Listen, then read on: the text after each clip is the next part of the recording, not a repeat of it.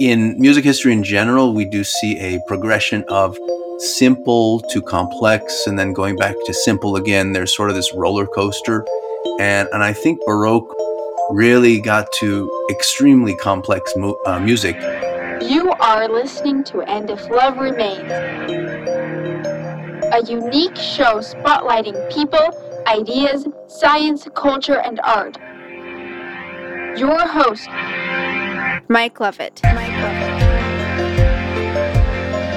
Hi, and welcome to And If Love Remains. I am your host, Mike Levitt, with my co host, Elias Axel Pedersen. Welcome to the show, Elias. Glad we, I can have you again, and we're going to talk some some Baroque. I, am excited. It's uh, one of the titles for some book or some meme a long time ago, Going Baroque. You know? Right. I, I think if that's it, what we're doing.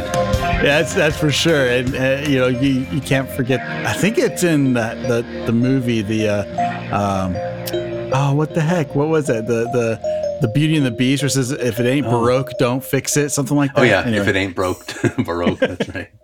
Good music, a long time period to talk about too. It is. By the way, and that was one of the things that's fascinating to me is how long of a period it is, and and mm-hmm. of, of course, like um even today, uh, you know, I don't know how you classify like the we say it's modern music, but what is that? Mm-hmm. What will people hundred years from now classify today's music as? Um, yeah. You know, I'm I'm not sure.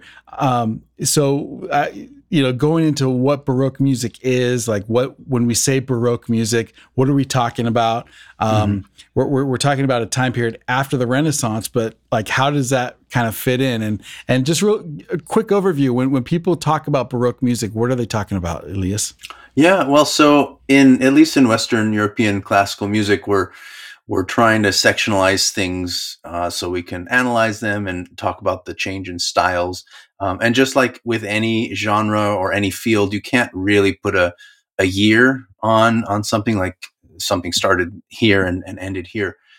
But typically, we're talking about the early 1600s, you know, around 1600 to about 1750.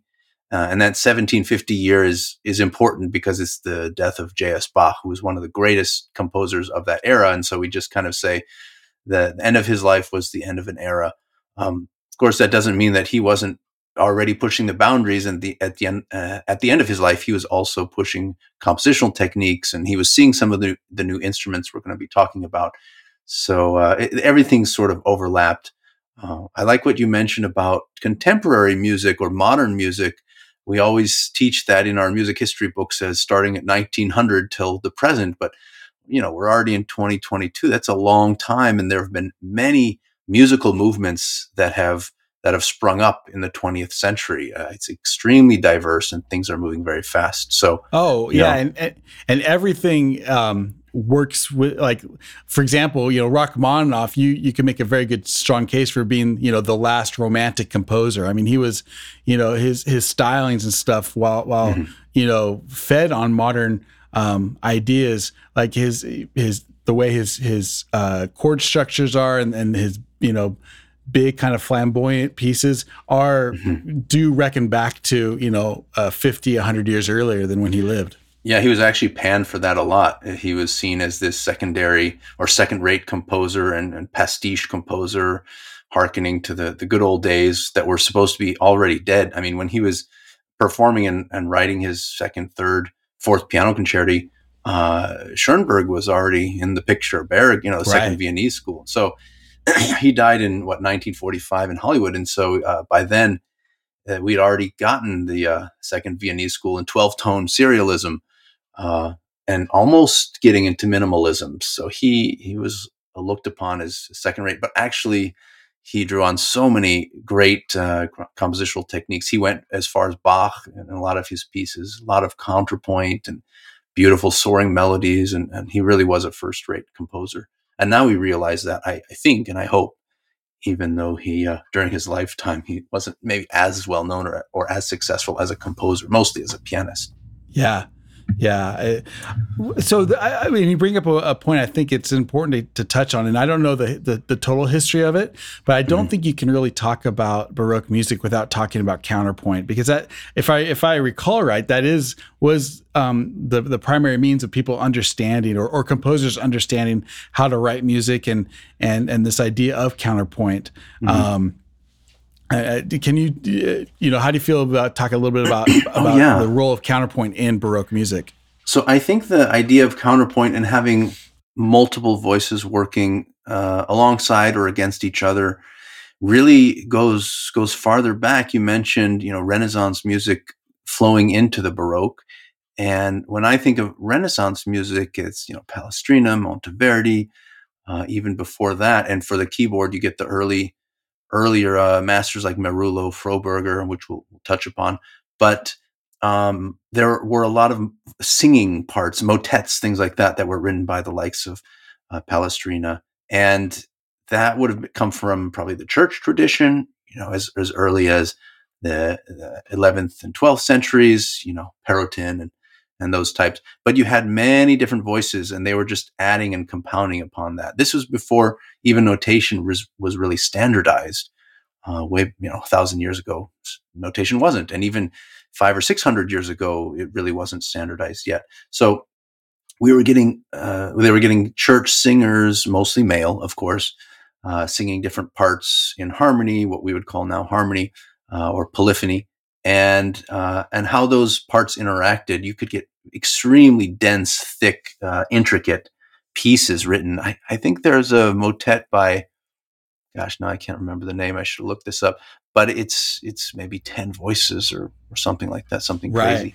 So when we think of a Bach fugue, you know, in three or four or even five voices, he has a couple five voice fugues in the the uh, well tempered clavier, and in Art of Fugue, I think he has some six vo- six voice fugues but uh, you know that pales in comparison to a 10 or 12 part motet. Uh, and so you know you get all this th- that was such the convention is singing you know there were certainly string instruments that were accompanying um, though not so much in the church more in the in the royal circles. Right. Um, and then and you had the traveling troubadours with their guitars and their lutes and things like that. But uh, keyboard you know we're going to get into that and the polyphony on the keyboard and counterpoint on the keyboard wasn't really at the fore yet. Uh, right. It, it, would come. It would develop later. Yeah, and that and that comes really from the um, the organ tradition and and the mm-hmm. you know the the uh, what became the harpsichord. I guess um, there were probably earlier versions. I'm not sure what what they'd be called, but um, but these keyboard instruments that that really um, changed the the face of, of how we of of how we even hear music. Mm-hmm. Um, and it made it a lot easier for for you know for a church you know to have instead of you know having four or five or ten voices you know you could do the same thing on one organ mm-hmm. you know yeah um, cuts the job force down but sure, it sure yeah. does. yeah i'm sure the Fewer unions were not employed. pleased the guilds yeah. were not pleased with that right. singers guilds yeah um, how would you um, so like if we were to put a definition or or an um, oral representation of of of baroque the baroque sound mm-hmm. um, how would you classify it how would somebody if somebody somebody heard something that was baroque how would they know that yeah i remember studying again for uh, music history or even before that little theory things in high school and middle school and you know what were some of the characteristics of baroque music? And one of them was was terraced dynamics. Uh, we certainly talked about instrumentation and the uh, the ensembles were smaller typically. So you know there, there weren't big symphony orchestras at the time and that was just a logistical uh, matter. There, there were a lot of localized uh, ensembles that would have been employed by kings or queens or dukes or duchesses or, or whatnot. But uh, you didn't have the Sim- Chicago Symphony Orchestra or New York Philharmonic like we do today. Uh, so actually, a lot of people didn't hear those large in- instrumental groups. They were much smaller. There were not huge public halls yet. Uh, so all the the sound it would have been smaller. And we've talked about this with Mark Ainley and some others. Uh, how our ears and our perception and expectations have changed a lot uh, with the music that we hear, and, and vice versa. They kind of help each other develop. Um, and and now I think a lot of people look at Baroque music and think it sounds boring. Uh, I think it's there's a lot of exciting things going on. Uh, in music history in general, we do see a progression of simple to complex and then going back to simple again. There's sort of this roller coaster. And, and I think Baroque, maybe the medieval, like late medieval going into Baroque, really got to extremely complex mu- uh, music. And then the classical era was sort of a rebuke of that or just a, um, it was a commentary and, and reaction to that. When you get early Haydn, Mozart, even CPE Bach, who was uh, one of Bach's famous sons, um, the the instrumentation and the texture is really pared down. It's it's really just one melodic line and a very simple accompaniment, almost harkening back to those troubadours, you know, where they would be just playing on their lutes uh, four or five hundred years before. But when you get to the real thick of things in the Baroque era, uh, even in the in the late I guess early Baroque with Merulo and Froberger. If you look at some of their ornamentation and some of their their uh, writing for more organ and harpsichord, it's very dense and a lot of stuff going on, a lot of layers, uh, a lot of textures, and those had to be differentiated somehow. And uh, it would have been hard to listen to. I think it's still hard to listen to today. Uh, you know, if I go to a full Bach recital, it takes a lot of work. It takes a lot of energy to listen to that. It's much easier, for instance, to listen to a, a Chopin or a Mozart or a Beethoven recital. Mm-hmm. Uh, well, yeah, when you have those, when, when you have those kind of soaring melodies that you can very distinctly hear and mm-hmm. you can recognize and you can kind of follow. Um, and you're right. I never, I never thought of it that way, but that might be one of the reasons why some people think of Baroque music as boring is mm-hmm. because mm-hmm. you do have to put your own en- energy into it. Um, mm-hmm. If you're listening to it, you have to like follow where is this line going and how does it respond to another line and and especially if you're listening to an, a fugue or something you know how, how, do those things how do they work together and and mm. and if we're not accustomed to putting our own kind of energy into listening, um, it, it, it's just going to turn into kind of white noise at some point. Yep, exactly. That's how you get overwhelmed, and that's often how it is. Yeah, but yeah. One of, one of the interesting, so one of the the uh, reasons why I wanted to have you on to talk about this is is um, as a piano teacher myself, um, i am kind of focusing on the Baroque period with my students. I'm having them each learn some Baroque music, and mm-hmm. um, uh, one of the reasons I think it is in in a way um, kind of the the grandfather of Western music. Um, you know, I know in my theory class, uh, you know, we would we would laugh and say, you know, WWBD, what would Bach do? Would be uh-huh, the answer yeah. to you know so yeah. many questions. But um, uh, you know, uh, but how, however, so I'm having my piano students uh, learn this music at the same time, recognizing there was really no such thing as a piano at the mm. time of these guys. Yeah. And, and, and, and which, which creates, um, uh, you know, some difficulty in, in deciding uh, on making decisions on how pieces should be played, mm. um, how they should be heard, and, and how we hear them today.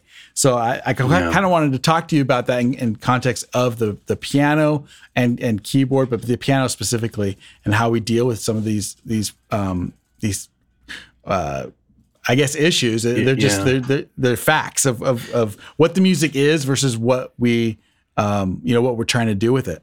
Yeah, that's that's a lot of stuff to unpack because uh, when you're teaching, especially a younger student, you, you can't really get into all the details of, of how the piano developed and this or that. And it's doubtful that um, a child today would would even have contact with an instrument like a harpsichord, maybe an right. organ. I mean, there are still organs in churches that are being actively played. There aren't so many church organists being employed anymore, but um, you right. can you can go to that and hear. But uh, yeah, that's that's tough in, in fact, about. In fact, uh, um, one of the again another kind of instance that just happened to me recently maybe a month ago, two months ago, mm. a friend of mine um, in my church, actually, he owns a harpsichord. I didn't realize that. He mm. owns a harpsichord, used to work on harpsichords. And so I was over at his house and I see this harpsichord and I was like, oh, I have never played an actual harpsichord. Mm, and, yeah. uh, and, so he had me play it, and it was such a different experience. The keys were so light and so small and so delicate, and mm-hmm. the whole experience was such a different experience from trying to play a piano, and I just I, I thought, you know, if this is what composers were writing for, they could not con- even conceive of a piano. Um, it, it's it's both amazing that we can get the sounds we get out of a piano to to you know to to sound have this music sound good, and that's more of a uh, you know the what great composers these guys were. Um, Yeah. But Still uh, sounds great on piano. It sounds great on piano, yeah, because they're they're just it's phenomenal pieces. I mean, it's just they're works of art. Um, but it was just an interesting experience for me to play that that harpsichord and and and think about that in terms of what, um, you know, what man, what what am I trying to do as a pianist? Am I trying to in some way re- replicate a harpsichord? Am I trying to enhance it? Like, what am I trying to do as if I'm playing a, Bra- a Bach prelude, for example? Yeah, well, I think that's been, you're not the first to a- ask that question. And I think a lot of uh, fa- pianists, uh, many famous ones, who have specialized or devoted their lives just to playing Baroque music and especially Bach, he seems to be the, the pinnacle. Although I would, I would say that uh, Handel, you know, has some wonderful keyboard music and Right. Scarlatti too. Scarlatti wrote over 500 sonatas. They're not the, on the on the same scale of a Mozart or Beethoven sonata. They're shorter, usually binary or ternary form, forms, but wonderful pieces, and, and he wrote over 500 of them. Um, and there are a lot of pianists that come on different sides of that equation or that argument, and quite vehemently. I mean, there is a famous uh, back in the oh, I don't know what what maybe the 50s or something. There was a famous uh, harpsichordist, Wanda Landowska. She was a Polish harpsichordist and she was part of the movement back then uh, that was performing chose to perform bach because keep in mind a lot of these composers hadn't really been brought back or heard in, in public so much. There were revivalist movements of some of the old masters uh, and so she decided to really play bach on harpsichord and on original instruments and that was sort of the early instrument uh, movement starting back then before musicology and ethnomusicology was really a, an established field. And so she was playing Bach only on harpsichord and, and traveling with her instrument, whereas the likes of Rosalyn Tureck and many other, I mean, all other pianists at the time, all other keyboardists, because by then the, the piano had supplanted the, the harpsichord essentially. Um, actually, it had supplanted the forte piano, which had supplanted the harpsichord. But all the others were playing this music on piano, and there was a heated debate about what they should do. And Landowska told Tureck, who was her her junior at the time, you know, you can you can play Bach the way you want to, meaning on, on the piano, and I'll I'll play him his way. You know, you can play Bach your way, I'll play him his way. Uh, Right. He would have wanted it only on the harpsichord, and there's there's a there's a good point to that. Bach never heard the modern piano. He never heard those huge sounds. There was no. Uh, this is before the industrial industrial revolution, so he would never have heard a metal framed nine foot concert grand in his life. He did hear at the end of his life some early uh, early models of forte pianos, which we'll get into. Uh, you know, he, he died in 1750, and, and Bartolomeo Cristofori really invented per se the the early modern piano, if you will, in around 1701, something like that. Mhm. Uh, and he was really employed by the Medicis in Italy and had just a lot of uh, support in creating these new instruments, harp, uh, keyboard instruments that could play loud and soft or soft and loud. So the Right. first names of those were pianofortes or forte pianos, uh, as opposed to the harpsichords, which could only pluck the string at a certain velocity. And, and so you couldn't play the same note and get louder or softer on it. And I'm sure at your friend's house, you saw that it didn't matter how hard you played one note, it, plucked the string at the same uh, you know, velocity. Uh, and so having something that would have a leather hammer at first now felt hit it at different velocities and have loud and soft was was quite a um, a change. Right, and that that's probably I don't know if it's that's if this is the biggest thought process that you have to go through, but as a pianist, it's it's, it's one of the biggest is well. So does that mean because obviously there there aren't um, I don't think in the original scores there there aren't like real dynamics written in Right, right. um, and so we have to kind of make up dynamics or and and you know how do you do a a, a, a true crescendo or diminuendo on, on something well a, you know, if you're trying to, to play it as a harpsichord, you you really wouldn't. You'd either slow down or you'd, you'd have some other form of emphasis, but mm-hmm. you wouldn't you, you wouldn't have the ability to have these kind of big, long, uh, growing lines. Um, yeah, right.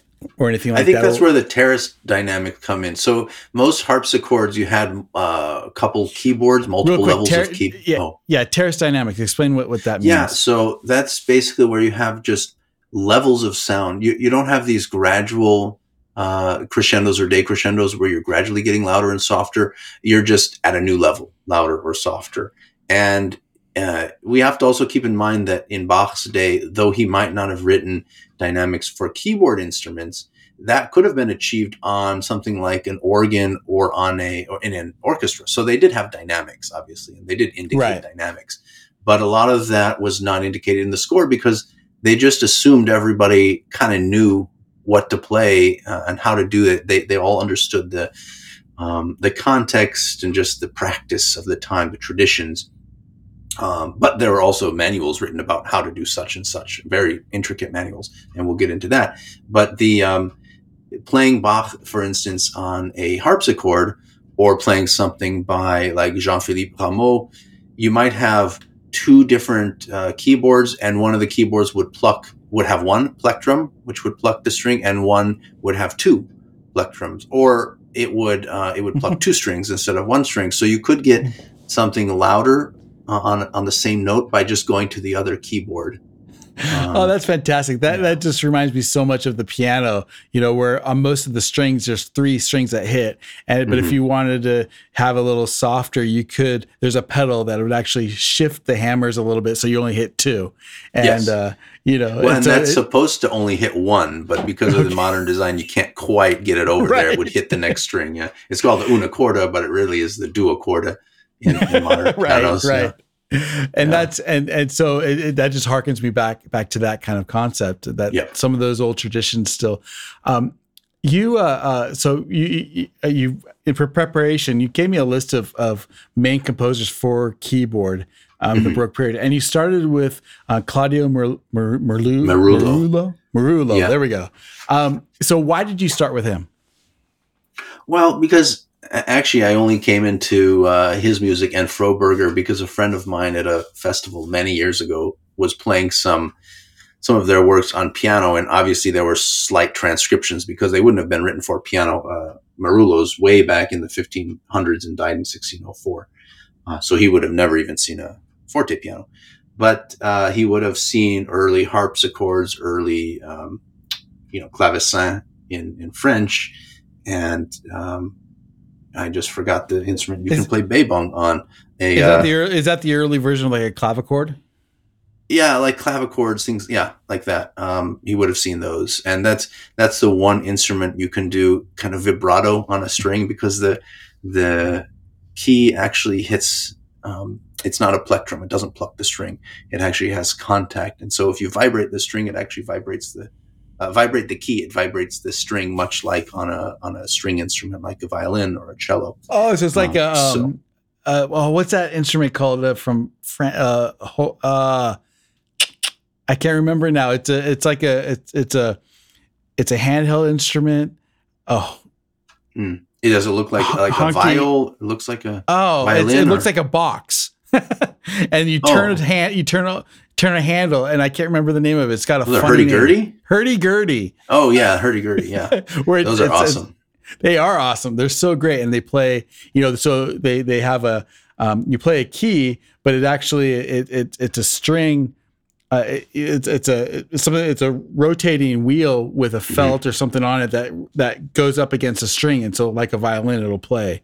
Mm-hmm. And uh, and then, yeah, well, with yeah. the with the uh, cl- clavichords, you can't um, increase the sound once you've really played. You can't restrike the string unless you let the key go. But when you're in contact with the string, if you wiggle your finger, vibrate your finger, it has a little, you know, little. Uh, That's noise. fabulous. Like, like on a an electric guitar when you have yeah. the um, what is that called? The whammy uh, bar. The whammy bar. Yeah, it's kind of yeah. like a whammy bar because it's pulling in uh, the string you know and so th- those are cool so he would have encountered those but in any case I, I heard some of these transcriptions from probably from from harpsichord or organ even uh, to piano, and they were really cool, very ornate. And I printed some of those out, and I've always wanted to perform them. There have been romantic pianist composers.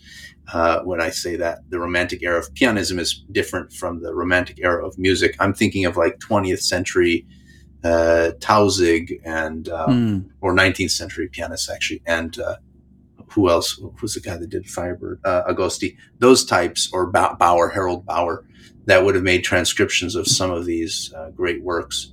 Uh, Myra Hess, you know, she's a wonderful British. Mm. She was a wonderful British pianist. She did a transcription, as you know, of the Jesu Joy Man's Desiring I by do Bach know. for, for uh, keyboard, and it's extremely difficult. Yeah. and it really extends what the original theme was.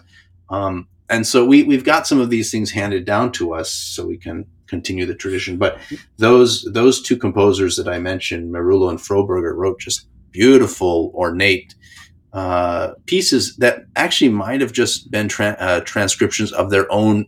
Um, uh, what am I trying to say? Extemporaneous, extemporaneous playing, or uh, mm-hmm. they they were just uh, you know sitting down at the organ and trying to improvise something, and that's what was written down. Uh, similar to Bach's first prelude, you know, we often think of that written out perfectly. It's probably just an improvisation on a a nice chordal progression. Right. And that's what we have passed down to us. And he created, you know, the Bach, the, the well tempered clavier based, uh, starting with that one, but based on those kinds of uh, efforts. Which, and, which, man, I, we, we need to get into that at some point. But you mm-hmm. mentioned a word a few times that I kind of want to delve into, and that's mm-hmm. the word um, ornament, ornamentation, mm-hmm. um, and and because you see a lot of that in Baroque music um, yeah, all over the place. It, there's a lot of of these kind of ornaments, and and and when we talk about ornaments, what do, what do we mean by an ornamentation or, or yeah. ornament?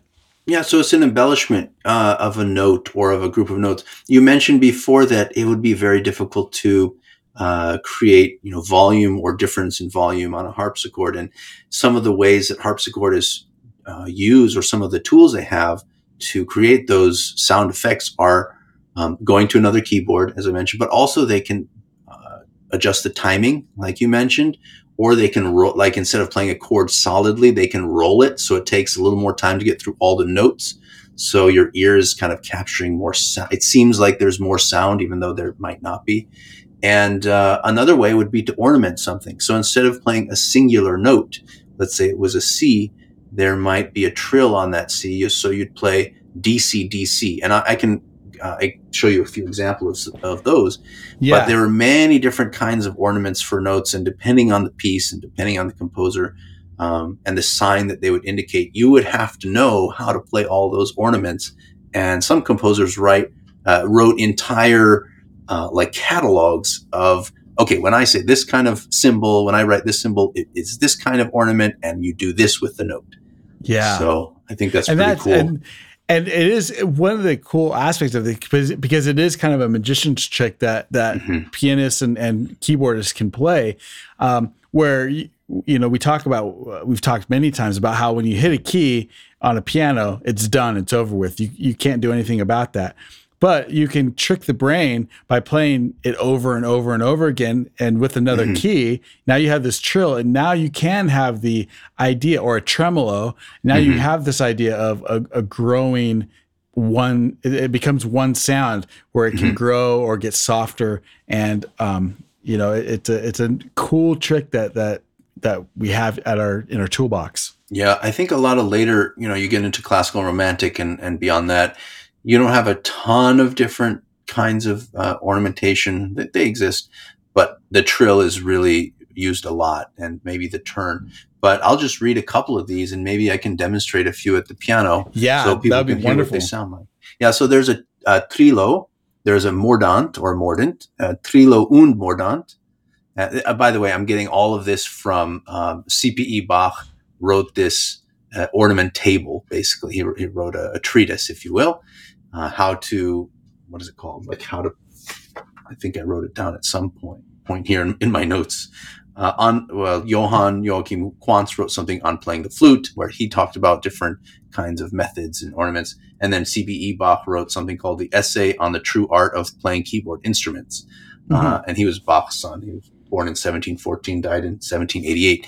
And so he came up with this list, this table of different ornaments. And so the trilo, mordent, trilo un mordent, the cadence, uh, the doppelt uh, cadence, and the idem, and then some others. So I'm going to just play the, the first six that I mentioned, and it's all based around the note C. So instead of C, uh, you're going to hear these different versions of it. And I'm going to take my headphones off, so I hope I'll be able to still react uh, for the next like 30 seconds. But uh, here we go. Okay. All right, so so as he's going there, I, and you're going to see some subtle differences and some not so subtle differences between each of these ornaments, um, but they were all important. So I think we're about ready to. Okay, I think I think I'm ready. Are you ready? Yes. Okay, so this would just be a note, the just a C. There's a treble C. So that's what it would sound like. So if I played that on a harpsichord, of course, it would the sound would die away very quickly. So here's one way to embellish that: the trillo, which would be, you know, just adding a few notes above, and here would be the mordant or mordant. So you're kind of dipping below. You're going C B C. Um, and then here's a, uh, trillo un mordant would be above and then going below again, filling it out. And then there's the cadence or cadence, which would be just right. And then there's a doppelt cadence, so it would be kind of coming hmm. from below and going above again. And then idem or idem, which would be right. So those are just a few. There, there are maybe another dozen or so ways to ornament that singular C. And if you were playing a note, eh, you know, with the accompaniment in the left hand, let's say, you could get a lot of mileage out of that one note and Mhm. really let it sustain for a lot longer, uh, much like a, a violin would be able to do. But now you have you can do that on a keyboard. Yeah, that's So, that's that's wonderful. What um and and and you're right. Like when we get into the later period, the classical period and such, you, you don't see as much. However, my Mhm. understanding was that that uh, artists and and uh, um, performers would still utilize them um, quite a bit, but but it more as a as a improvisational tactic more than than it, within the composition itself. Yeah, oh for sure. But I can think of in uh, in Chopin, for instance, he he does a trill a lot, and there's a discussion on on certain pieces. You know, do you come from the note above, or do you go from the note below? You know, in Mozart, for example, uh, which ones do you use? And it depends on the context, but they don't use all of these, and the, the most common ones are, are trill, and they often go on for a long time. So you might have one note. I'm, I'm thinking of uh, like the Ravel Piano Concerto, the, the G major, the second movement. You've got a trill on it. I think E and F sharp for I don't know how many measures, maybe 20 measures or something, and it just goes on and on and on. And that's just your basic trill. Um, so you don't have all these other setups and, and Yeah. uh, turns after and before and, and all that. Well, and if if, if I remember right, uh, I remember a discussion talking about, and I want to say, oh, was it Mozart's the uh, Turkish March? Oh, could Uh, be. Huh? Um, anyway, where you know da da da da da da da da da. Um, Mhm. he uh, I, I I remember a discussion where where they were they were saying the reason why he used an ornament there as opposed to just writing in those notes was so Mhm. that people wouldn't ornament it. Oh, oh, I so see, in other yeah. words, it was it was a way that the that he used to make sure that people were going to play that instead of something else, and then that if that makes sense. Ah, that makes sense. Yeah, I, I didn't know that. I but I that makes sense that he would. You know, it's it's very well laid out and calculated. Yeah. Um, Yeah. So um, and he still has the other ornaments later. It's not the same um, thing, but but like the dun dun dun dun dun. dun he has those. right, right. Especially in you the know, left hand, the the Yeah. the guitar parts I call it. Yeah, yeah. That's kind of emulating that Janissary music, the, the low drums and the percussion stuff, and, Right. and strumming, a lot of strumming. So yeah, Yep. guitar and stuff. So, Um, cool. So this, the, I want to jump ahead a little bit and talk about Scarlatti. Um, Mhm. You have two Scarlattis here. So Yes. are, uh, is this father and son uh, like the Bach clan? This is uh, yeah, slightly smaller than the Bach clan. Bach had 21 kids, and uh, Alessandro Scarlatti had I think two kids, but I, I'm not quite sure. But he, he had one son that was a famous composer. I think Bach had four or five sons and one grandson that I, I've actually played a piece by W.F.E. Bach, which was a grandson wow. who who's famous. not not PDQ Bach. Not PDQ. Those of you wondering who that is, you can take a look. It's a fictitious composer, but uh, anyway, um, yeah. But but uh, Alessandro Scarlatti was was quite well known already, and then his son maybe became even more famous, especially for keyboardists, Mhm. uh, because of all the sonatas he wrote. He just wrote so many um, sonatas for for keyboard and not for piano, but for keyboard. Uh, so it probably would have been harpsichord or, or an early forte piano, but they're amazing. Well, and that, that kind of brings up another point about the Baroque period in general. It's also where we get kind of the standardized, um, for example, we, the standardized forms, you know, the, s- the sonata allegro form, um, you know, the, a lot of the dances that, that, that you even see into the 19th century. Well, not um, not I would say not sonata allegro form yet, just the precursor to that, but all the dance forms because that was really uh, that kind of comes from almost a ternary that was expanded when you get early Haydn, late CPE Bach, early Haydn, early Mozart, Okay. Uh, really classical, but all of So, that, so, all so help me out. D- Define for me the difference between sonata and sonata allegro, because I always kind of saw those as, as similar. Oh, or the uh, yeah, I think they're similar. Usually, a sonata form is a first movement of a s- sonata, and it's usually an allegro, usually a faster form. So Gotcha. that that terminology is sort of interchangeable. But when we think of the sonata or sonata allegro form having the three parts, you know, the exposition, development, and recapitulation, that's almost an, an A, not quite an ABA, but close. Mhm. So it's an expanded ternary form, and the ternary form was really uh, developed a lot more in the in the Baroque era. It's not that it hadn't existed; uh, binary had certainly existed, and all of Scarlatti's sonatas. Well, I don't want to say all of them because I don't know all of them, but uh, most of them that I know are binary forms. Um, but a lot of people in that era wrote in ternary forms. If you think of Bach with all the dance suites that he wrote in the uh, Mhm. English suites, French suites, partitas, uh, in the minuets, you usually have minuet, minuet two, uh, sorry, minuet one, then minuet two, then you go back to minuet one.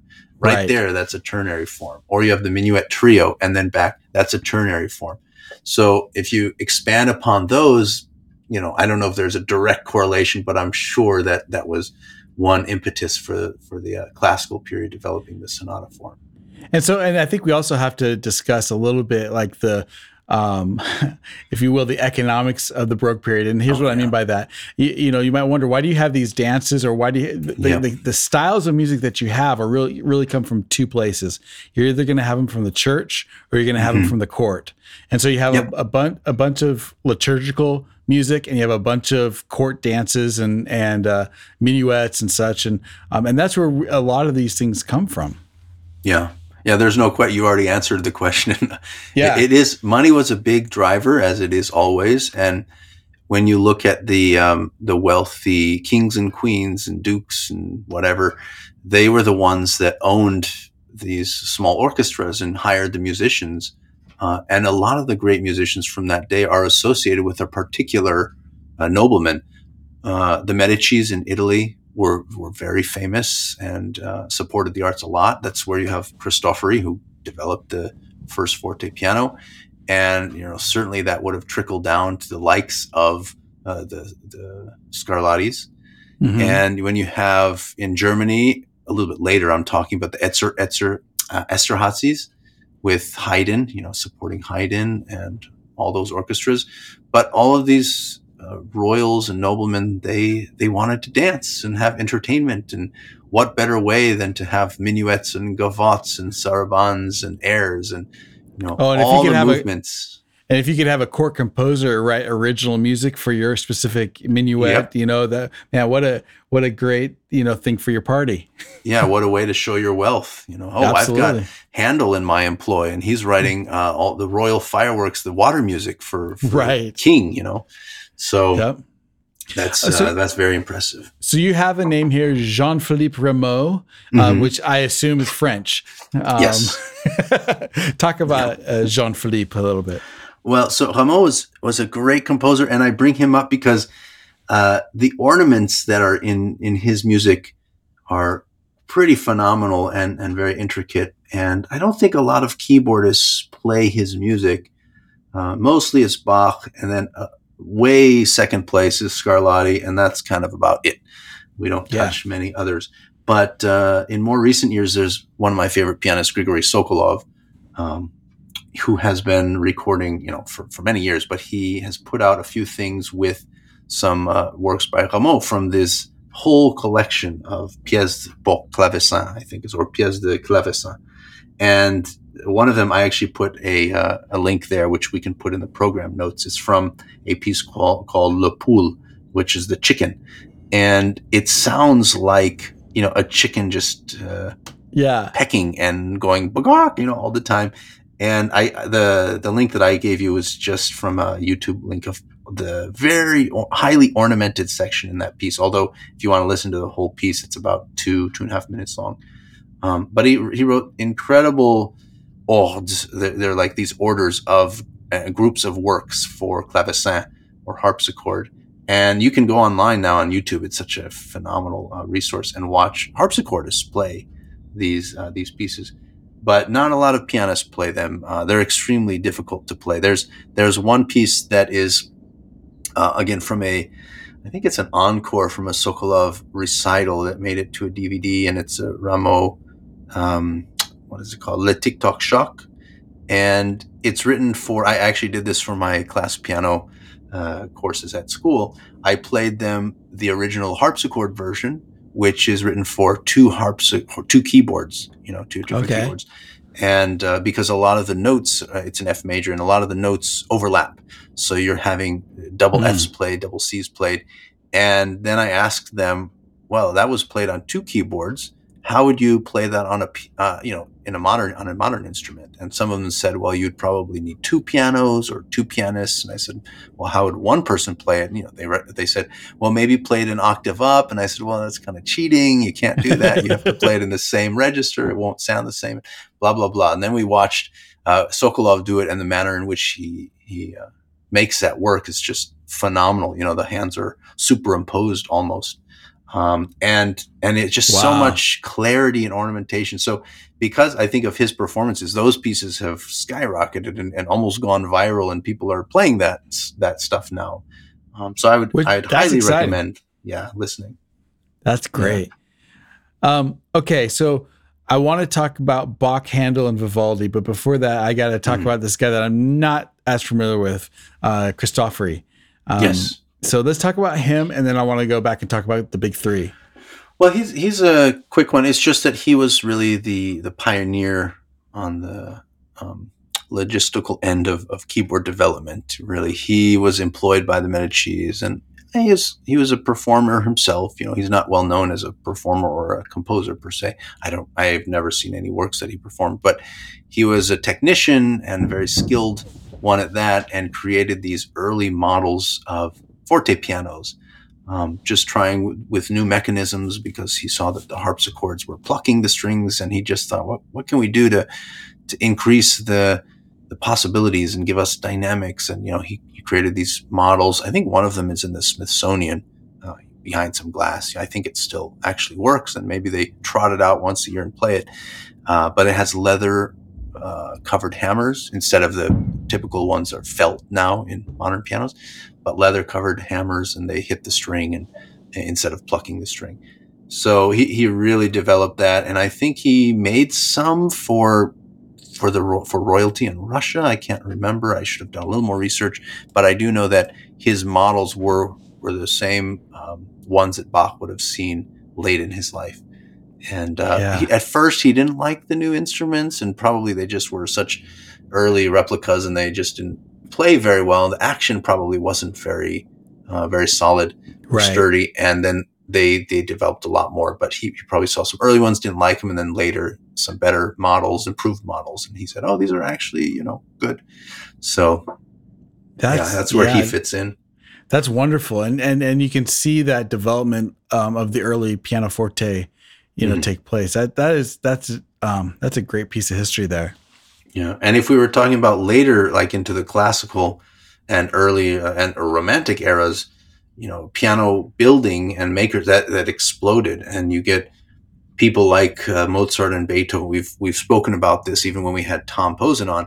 That with Beethoven, the piano maker was pushing him, and he was pushing the piano maker. Right. So the range would have been, you know, five and a half octaves or something in Mozart's day. But by the time Beethoven, uh, by the time of his death, the keyboard range had already extended an, an octave or almost an octave and a half because the capabilities were there, the strengthening materials were there. We weren't quite to huge cast iron frames yet, but um, the range was getting be- bigger. And Broadwood and, and Walter, these people were making bigger and larger instruments uh, Right. with more sound. And the halls were getting people were going to concerts. It wasn't only royalty in, in the in the courts.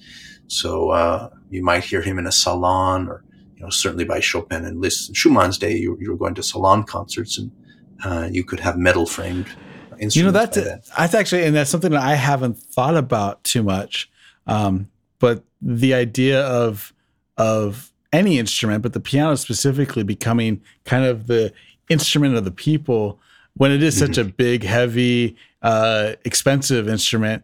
Um, but if you thought about, let me put it this way: back in the day, I, I imagine, um, uh, you know, uh, I could imagine, uh, say Mozart playing a pianoforte, playing in a concert. What would that look like?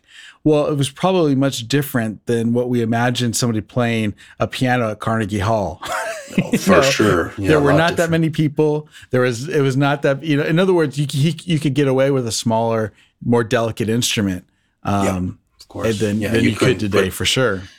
Yeah, and when when you do trot out some of those early, uh, like a forte piano in a hall, it's tough. You can't do it in in a huge hall sometimes, or or even when you do play Mozart uh, concerti with modern pianos, you often see orchestras pare down the orchestra, so they don't Mhm. use the hundred people, you know, on stage. They might pare it down to fifty people, and that's plenty, uh, Right. For, for just the balance.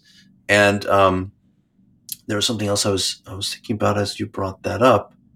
That uh, yeah, he would have played for smaller audiences, and well, I can't think of it now, but it will. Okay, it will. I'm sure it'll come back. It's okay. Um, I want to talk about Vivaldi. Um, Mhm. Vivaldi is a really important composer. We all know him by his um, the the the uh, Four Seasons, of course. That's you know Right. maybe you know outside of some of Bach's pieces and and and Messiah, maybe the most you know well known Baroque piece of all time. Yeah. is his Four Seasons. Yeah. Um, but talk about Vivaldi and and and he while he wasn't a, a keyboard composer, um, what was his influence and what what made him an important composer during that time?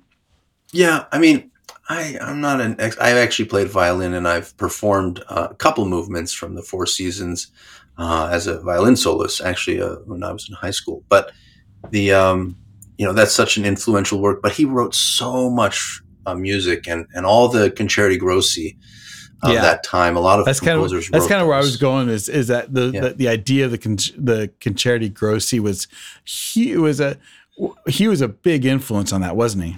Yeah, I mean, he he wrote so many of those, and he did write uh, other concerti where you were highlighting the instrument. It was a little different from the Romantic era where you really had the the big soloist, hard on the sleeve kind of thing. Um, and with the Baroque uh, groups, you often played with the tutti sections, which are when all the orchestra members play. So when you see somebody play, uh, for example, Summer from the Four Seasons, they might play some of the uh, parts that all that everybody plays, um, and some of their things that they play are exactly the same.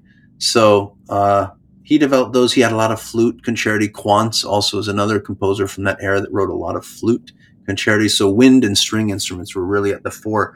Oh yeah, I was thinking of another thing that I was going to bring up. The the piano is now sort of, I guess you could say, the king of instruments. You know, all Hmm. all composers. Well, I don't know how many contemporary now you can you can uh, be a composer and just work on a laptop, uh, Right. create sound effects, and you can be a, more of a DJ producer type composer. But when we're talking about you know, Western classical music still up till the the late 20th century, all all the great ones or most of them were using piano as one of their primary sources or going to the piano to hear how things laid out and sounded together because you can. Uh, but obviously, piano wasn't always the king. I would say organ was the king of, of instruments for a long time, and that mm. became just the the place to hear everything at once. You could do so much on an organ if you went, uh, and that was one of the main places people oh, yeah. heard live music. Was you go to church and you hear either singing or organ. And um, and if you think about an organ, um, it really was. I, I think of it almost as a, an ancient synthesizer because you could yeah, you cool. could really sculpt the sound like mm-hmm. no other instrument could. You could mm-hmm. you could have multiple instruments. You could you could do all sorts of things that that we think of, you know, synth players doing today. You would mm-hmm. be doing on an organ. Yeah, yeah, and I have to say, I don't know if if there's anything that quite matches the, the glory when you go to an incredibly large church with a great organist and you have you know yeah. ten thousand pipes there's very there's little that can like beat that. that. experience. No, and and by the way, that's the other interesting thing about an organ is that, uh, and we'll say at church primarily you're going to find them in churches. Yeah. So the the church where you have this organ is really that is the instrument. The instrument mm-hmm. is the church itself. It's not it's built just, in. Yeah, yeah, and and so. Um, well, I don't even think it. I don't even mean like well the resonance too. Yeah, right. You can't really like, separate them you can't separate the hall you can't separate what you're hearing um, you know mm-hmm. where where a violin that's you true. can take that anywhere. It's the the organ that like that's an experience you have to have in that one place at that one time. Yeah some organs have been designed or almost like the the church edifice itself has been designed around the instrument it seems. Yeah. Um, and that's yeah that's true. It's, and you don't very, get that you know at least with the the western monotheistic the, the main three uh, you don't get instrumentation. Like I, I'm from a Jewish tradition and and Orthodox Judaism, you can't play instruments on the Sabbath, and that's when you would go typically to synagogue, as you know, everybody would go on the Sabbath, uh, and it would all, always be vocal. It would always be a cappella. Mm. And so, as, as I've grown up, I've played in a lot of series that are at churches, oftentimes with an organ there, and they have a, an additional piano. It's much harder to play at a synagogue or have a, series at a synagogue because the infrastructure just isn't there and it's not in the tradition um, that's right. been built for five, six hundred years. So, right. Kind of interesting yeah, how that still affects us. It is. Um, yeah. Uh, so, and it, I want, we got to talk about Handel. Handel yeah. is, uh, it's funny. Um, I'll ask my students, you know, who is the big rock star in the, uh, uh, in the Baroque period. And I think, you know, most, a lot of kids, especially, would say Bach. That's not yeah. really not true. um, yeah. He, I mean, he wasn't a nobody, nobody, but he's pretty close to a nobody. Um, it was really Handel was the big rock star during that period of time. In fact, I think there's stories of Handel, of Bach attempting to go see Handel and, and missing him.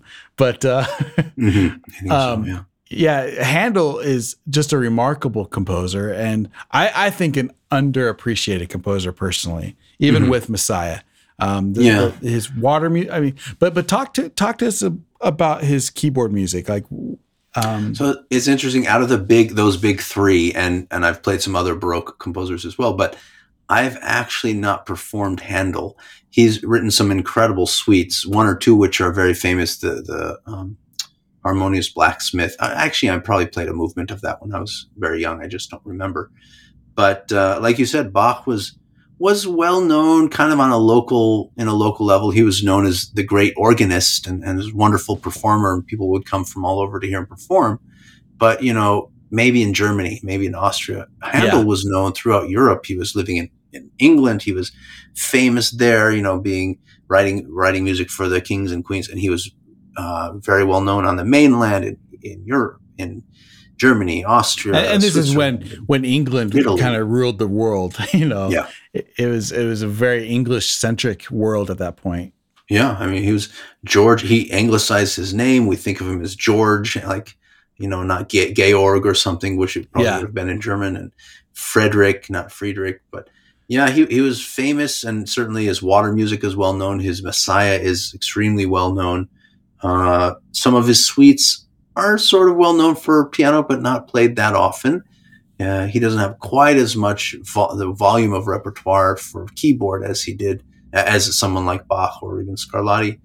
And he wrote a lot for uh, different instru- whatever that he was being paid to write. You know, he was right. always at the beck and call of, of money, and he was a very wealthy uh, composer in his lifetime. Uh, and so he just wrote tons of music for for royalty. And, uh, and but he's a great composer. And he's interesting. He's interesting. As I listen to him, um, he seems to be. If there's a bridge between um, kind of the early classical period, I do think of it as Handel, um, mm-hmm. just because he that. seems to to incorporate even in in some of the piano music or keyboard music, um, you know that that idea of having a, a solo voice on top um, with a with an accompaniment, um, mm-hmm. more so than than Bach or, or Vivaldi or, or, some of these other guys. Yeah, I wouldn't have. I can see that. Yeah, I can see what you mean. He he was. I mean, he lived a long time too. He, he did. Uh, let's see. Did he outlive all of them?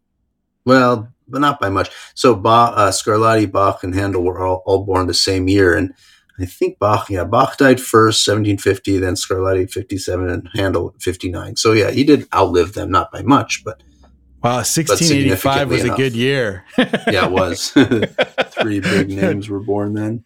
So, yep. okay, so Bach, we have to finish on Bach um, because, you know, I, I, I, do, I have a great affection for Bach. Um, mm-hmm. I think he's the most, uh, maybe the, the most ingenious composer. Um, uh, you know, of that time, and and he really was a mm-hmm. very forward looking, even I, I I can't even describe just how smart his music is. It's yeah. just really yeah, brilliant. to put it. It's really yeah. brilliant stuff, and and the more you dig into it, the the the the more he comes out as the smartest guy in the room. yeah, yeah, that's a way good way to put it. You think of the uh, D minor toccata and, and, fugue, you know, for organ that's so famous, mm-hmm. uh, which everybody knows, and and I it's good, but there's so much other stuff oh, out yeah. there that's wonderful.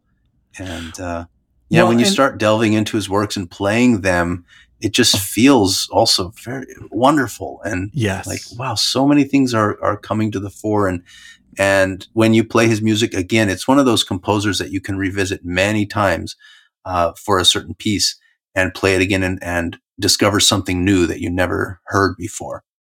So, yeah, and and and he really does and, and, and this is again uh, you know we, we a lot of people have talked about the well-tempered cl- clavier and, mm-hmm. and, why that was an important um, work both of those works um, yeah. why they were so important and they were um, but you can see uh, the, the when I say his forward thinking, I'm talking about like the way his his uh, chordal structures work, um, the way mm-hmm. he moves in and in and out of keys so so easily and so like deftly. It's it's it's amazing to to see him work that way, and and um and to take simple melodies and and turn them into really grand. I, mm-hmm. I, I, I love my Bach.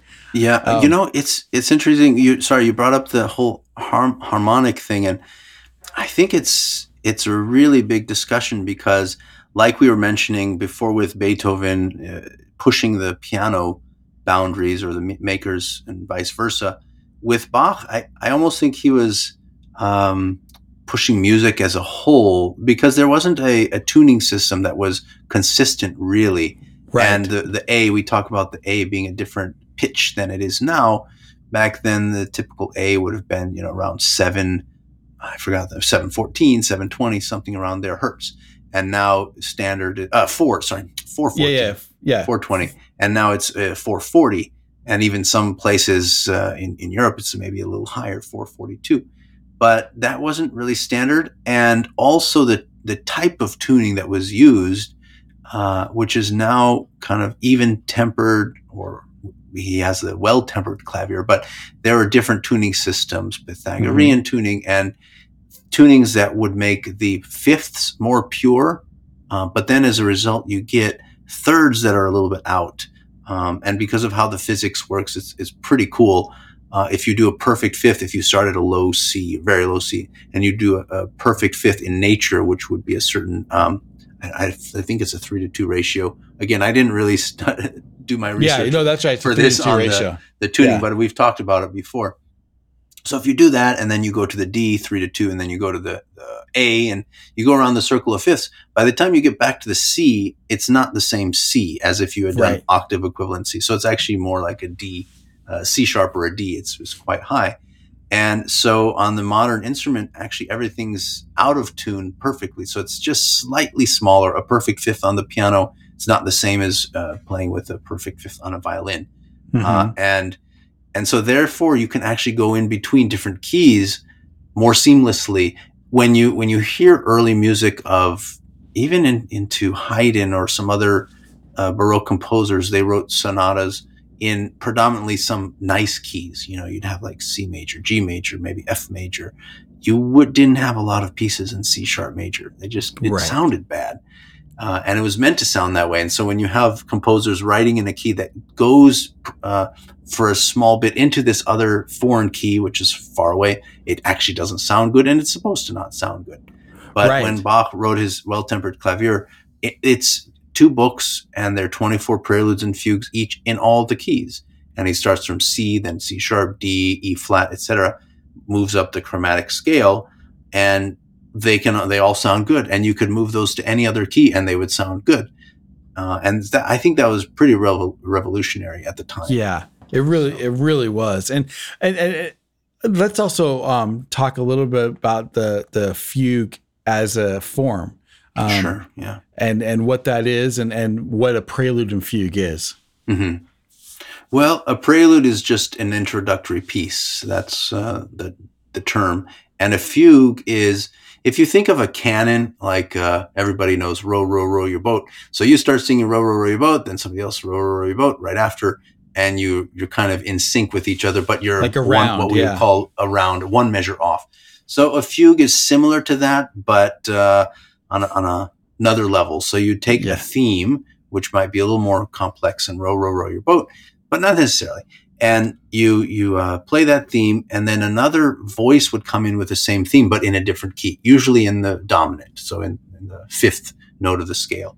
Um, and then while you're playing that new one, the the original voice, let's say voice one, doesn't just repeat it like you do in row, row, row your boat. It goes into some uh, material that would be accompanying the new theme, uh, which we would call the subject. And so then voice three might enter if you have a three voice fugue and with the same theme, but back in the uh, original key typically. And then voice one and two are kind of accompanying that. Uh, and then it can get more complex from there. Uh, most of the fugues in the Well Tempered Clavier are three voice. There are a couple two voice, couple four voice. Uh, well, no, uh, quite a few four, four voice, and I think Yeah. two five voice fugues. And uh, the way that they build on top of each other is pretty amazing. And not all five voices are necessarily playing at once, but the the intricacy with which they're built is is incredible.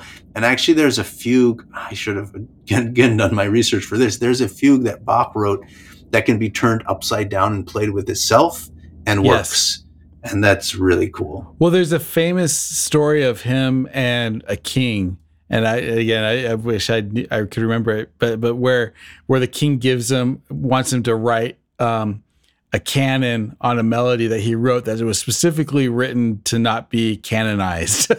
Oh, okay. And so and so he does it um and and he and he not only does it do it but he does like you know four versions of it um and you know it just blows everybody away kind of embarrasses the king because the king was trying to up bach Up one and- of him, yeah. yeah and then so then the king you know gives him gives him some other uh um you know uh uh task based on that and and Bach turns him down but he goes home and he writes an offering which is Mm, a a- musical a group- offering, yeah. Yeah musical offering which he which he wrote which is i don't know 24 fugues all based on that same theme and uh and, Yeah, you don't you, know, don't mess with Bach. no you don't mess with like i said he's he'll always end up the smartest guy in the room yeah, yeah. You can try, but he'll, he'll- in the end, he'll win. Yeah, But yeah, that's pretty it's- it's- amazing. it's really amazing. And then and and also the great thing about Bach is um is he's relatively I mean, I, I kind of he's timeless. Let me put it that way. Mm-hmm. I see him as a timeless composer. Yeah. He's relevant. His music works. Um, he, I I think it was a story of um, oh, what is his name in the 19th century? Um, who found Jesu Joy of Man's Desiring? Oh, oh um, oh, you mean like Mendelssohn? Mendelssohn. Mendelssohn. yeah, they helped yeah. bring him I, revive. Yeah, well and this could totally be uh, not a true story, but I'm going to tell it anyway because it's beautiful and romantic. Um, but with the story, but there's a story of of Mendelssohn in an old library that that first sees Jesu Joy of Man's Desiring, never heard the piece, but looks at the music and just starts bawling in tears because it's so glorious and beautiful, and and that is kind of what helps him on the journey of, of bringing Bach back to light, you know, in, in, oh, people's eyes. And, you know, I, I, I, I like think, it. yeah, it's, you know, like I said, it's romantic. It's beautiful. I hope it's true. Um, yeah. yeah. Um, but, but in other words, he, yeah, he was a guy that was kind of under the scenes and then, uh, you know, kind of the deep, in fact, I think I was listening to a discussion talking about Mozart and Beethoven. Um, and how they would talk about Bach. And, and in those days, if you mentioned Bach, you're really talking about CPE Bach. You're talking about his yeah, son. Right. And so they would use terms like old man Bach and stuff like yes, that when yes. they were talking about uh, J.S. Bach. Yeah. Um, and how he was, and, and if you had to understand Bach, be, before you could become a great composer, you had to understand Bach, mm-hmm. basically. Oh, and they both did. Yeah. and they both did music, for sure. Yeah. Yeah. That's amazing. Yeah. Yeah. And they're uh, great. I mean, we haven't even gotten into uh, proponents and interpreters so much of, of oh, Bach, but yeah, uh, in fact, it's amazing. It really is amazing. And because that goes, in fact, oh, wow. Well, we need to continue this discussion because we need to talk about Glenn Gould. We have to yes. talk. yep. That's a big discussion right there. It is a big discussion, yeah. but, but you know what? In fact, let's let's for a second Sure. Let's tell the one story, his Russia concert in 1957. Can you tell that story? And yeah, uh, so here's how I know. But um, first, uh, uh, for those of you who don't know who Glenn Gould is, he was a um, Canadian pianist, 1932 to 82. Quite an eccentric, uh, eccentric pianist, and you know wore for his his entire life indoors and outdoors wherever he went. He wore uh, a coat and gloves and a hat, and just you know very very interesting man. And he became sort of this avatar of, of music by Bach and uh, has, has become sort of the, the reference point for a lot of Bach's music. Now, if you listen to his uh, recordings of the entire Well Tempered Clavier, which he's done both books, I, you might have recorded it even a couple times. Uh, some of the preludes and fugues are a little bit, we would might say odd or just out of what we would expect um, but it's still amazing. You know, he, he just chose to do things.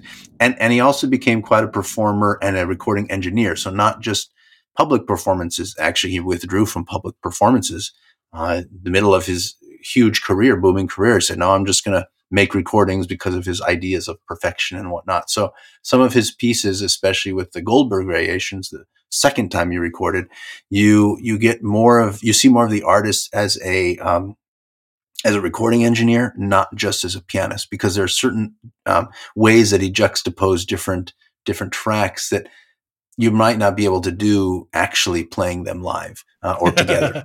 uh, so yeah. it's pretty amazing. But uh, that's great. Wonderful pianist, and the the detail. If you watch him uh, on YouTube now, you can see so much of this on YouTube. Uh, he gets into so so much detail and the depth of the the music and the sound and the ornaments and uh, hang on one second. And he also sings a lot with his playing. He's kind of he's known for that, humming along and singing along. That's right, yeah. But uh, back in the Cold War days, or no, even before that, really. But yeah, Soviet Union, right after World War II, there there were no pianists from North America that that went to Russia.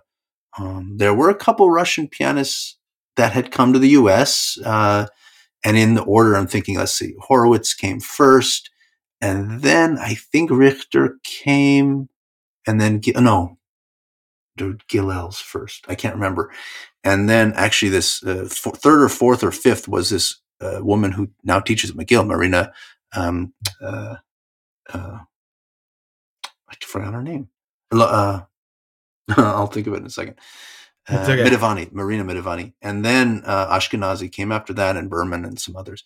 But there weren't a lot of Western pianists going to Russia to perform. Well, Glenn Gould did in 1957, and uh, from from those who I've spoken to, uh, one or two pianists who were actually there or around that time, uh, they said that uh, at the beginning he went either it was St. Petersburg or Moscow, and there weren't a lot of people in the hall. You know, maybe it was half full. And here's this this pianist coming from the West playing Bach, and of course in Russia, every student studied Bach.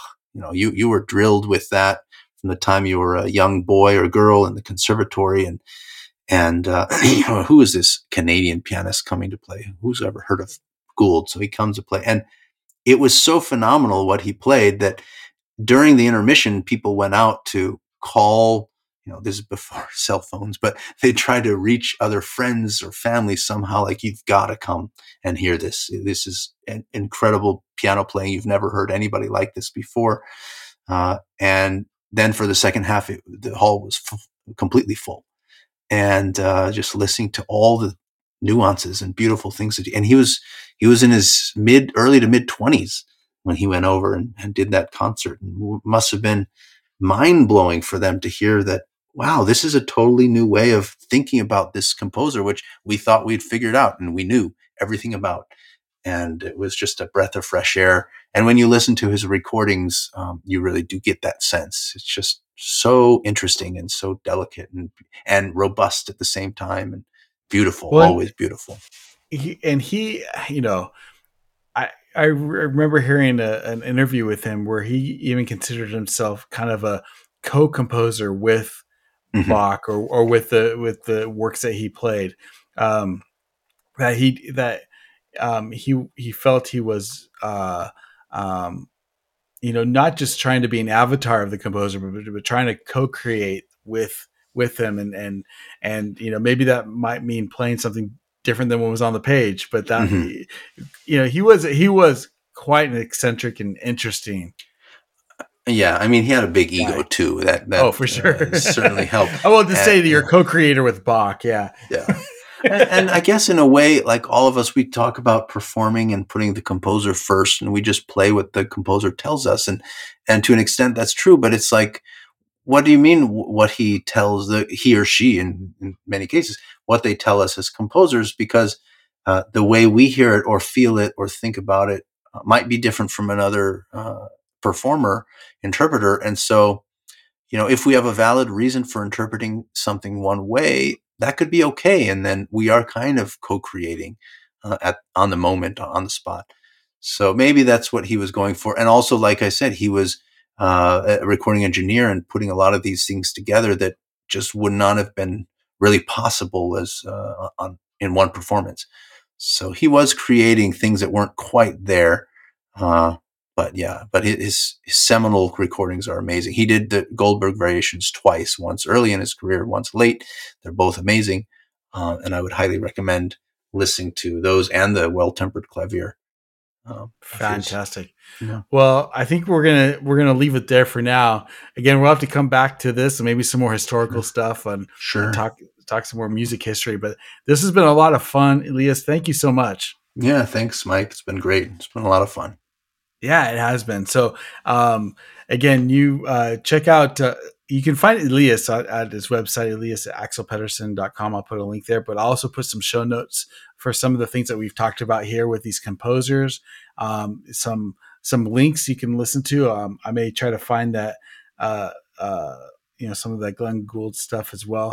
Um, but again, really fascinating stuff. Thanks again. And everyone, you know the drill. You've been listening to And If Love Remains.